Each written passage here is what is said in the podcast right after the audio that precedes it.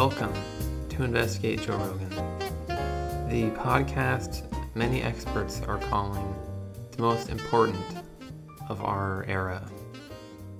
Today I will be investigating episode 1479 of The Joe Rogan Experience with David Pakman. And much of what was said in this episode was sort of vague, but some of it was specific and wrong. This was one of those episodes where Rogan actually does most of the talking, which is always interesting. He starts off with his usual spiel about how there should not be a president because nobody can run everything by themselves and nobody can run an entire civilization. Now, if you have listened to my episode about Tulsi Gabbard, or just listened to that episode, then you know that Tulsi Gabbard came on the show and corrected him and explained how the government works and how the president does not, in fact, single handedly run America. But here we are. Rogan has completely forgotten what Tulsi Gabbard taught him in that special episode, and he has gone back to his old ways. I'm sure that Tulsi Gabbard is very disappointed in him, as I am myself. They continue to talk about the presidency, and Rogan makes an excuse for Biden's strange and somewhat incoherent rambling style of speech by saying that it may be that he is just under so much pressure as a candidate, and that that is what is causing his odd rants. But if this is true, why didn't we see the other Democratic candidates go on weird, fumbling rants? Why weren't the debates just completely comprised of strange word salads? But then later, he also compares Biden to his fighter friends who have brain damage. so it is not totally clear what his opinion on Biden is. They also talk about the mental soundness of the current president. And Rogan says it's safe to assume that Trump is taking some sort of stimulant, as evidenced by the famous picture of Trump eating the taco bowl, which also shows some Sudafed in a drawer. But the drug in the drawer of that image is Sudafed Mucus Relief Day and Night which you cannot get high off of. If you're on your way to the drugstore right now to pick some up, don't bother. It does not have pseudoephedrine in it, which is the stuff that you can make meth with and get high off of. It has phenylephrine, which doesn't do anything. The idea of Trump attempting to uh, get high off of Sudafed but buying the wrong kind is very funny but I mean, this picture just doesn't prove anything and cannot really be taken as evidence of some sort of drug problem. Later, Rogan wonders if the BP oil spill is still leaking into the ocean. The good news is that it is not. But the bad news is what he's probably thinking of is the Taylor oil spill, which is in fact still leaking into the the ocean. It is an ongoing spill. It is thought that it could go on for a hundred years. When it happened, they they told the Coast Guard that it wasn't that bad, and they sort of fooled them. But then Associated Press actually looked into it and discovered that it was way, way worse than the company said it was.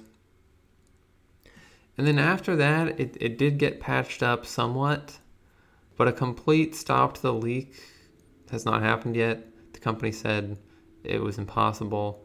This is debated. So R- Rogan just he just misremembered it a little bit.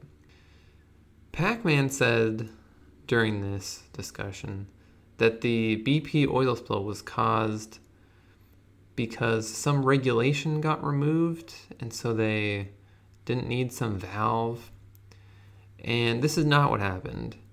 It is thought that the explosion was caused by cost cutting measures that they took. But they were not exploiting some newfound regulatory loophole or anything. I don't really know where he's getting that from.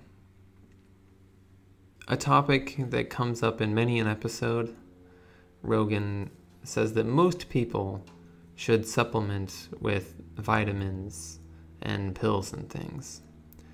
But Harvard Medical says, quote, even though supplements are popular, there is limited evidence that they offer any significant health benefits. So Rogan is wrong about this. Really, the default should be that you don't need them, unless you have some sort of specific problem. Like you never go outside and get any sun because you spend all your time watching Joe Rogan videos. In which case, you sh- you could really benefit from vitamin D pills because you probably have a vitamin D deficiency. But the average person does not need to take supplements. It's worth noting that Rogan says all of this while wearing an Onnit shirt, but I, I have said all that needs to be said about Onnit in my special investigations on Onnit. They spend much of the episode discussing Twitter, and they wonder how much Twitter might be worth, the company.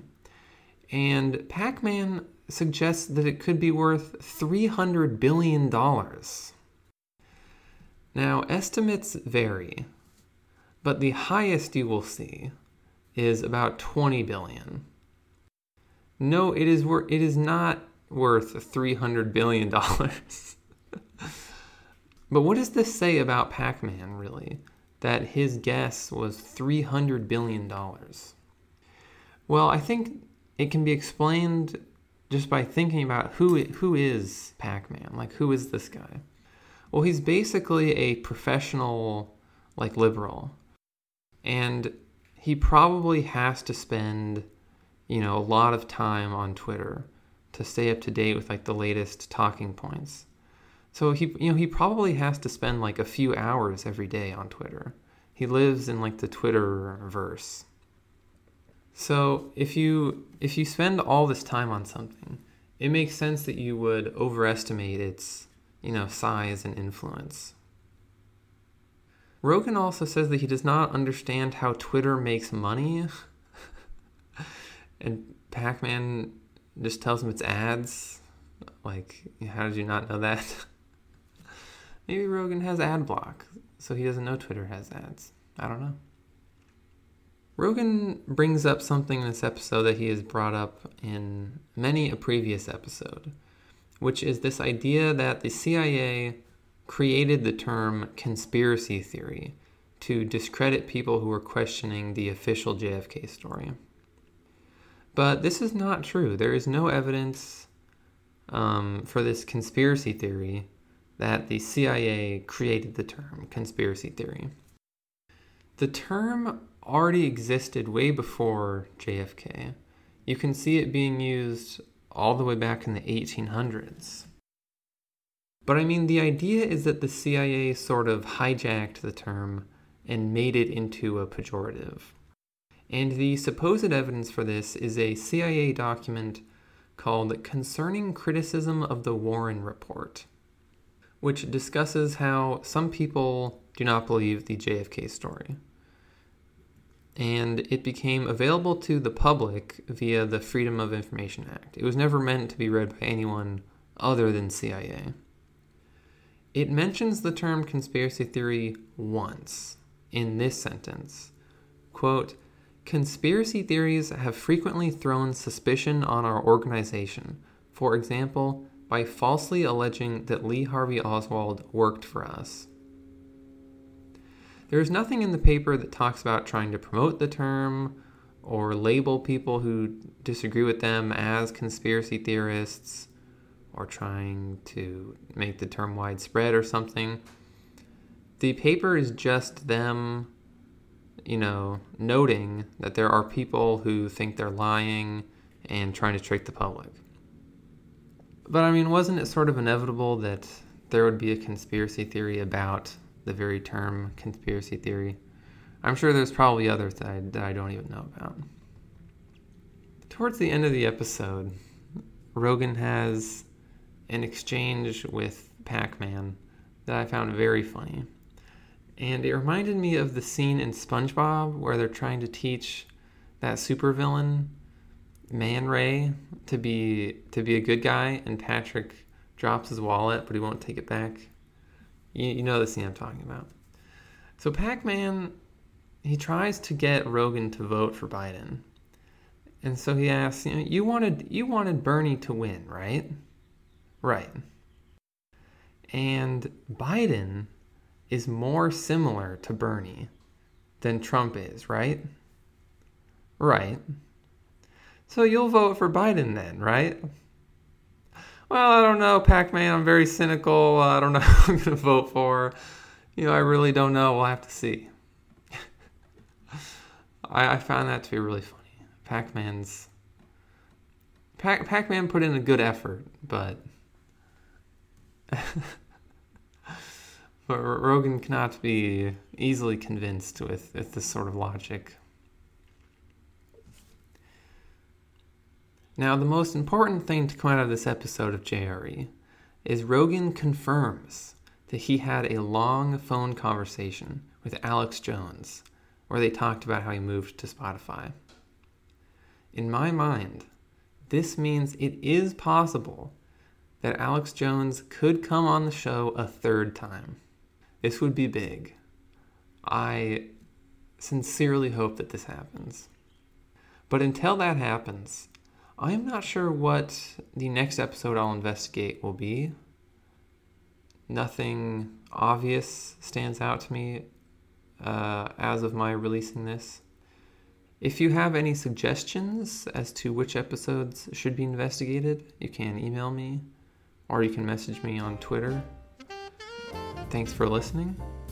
Tell your friends. Don't let them live in ignorance about Joe Rogan.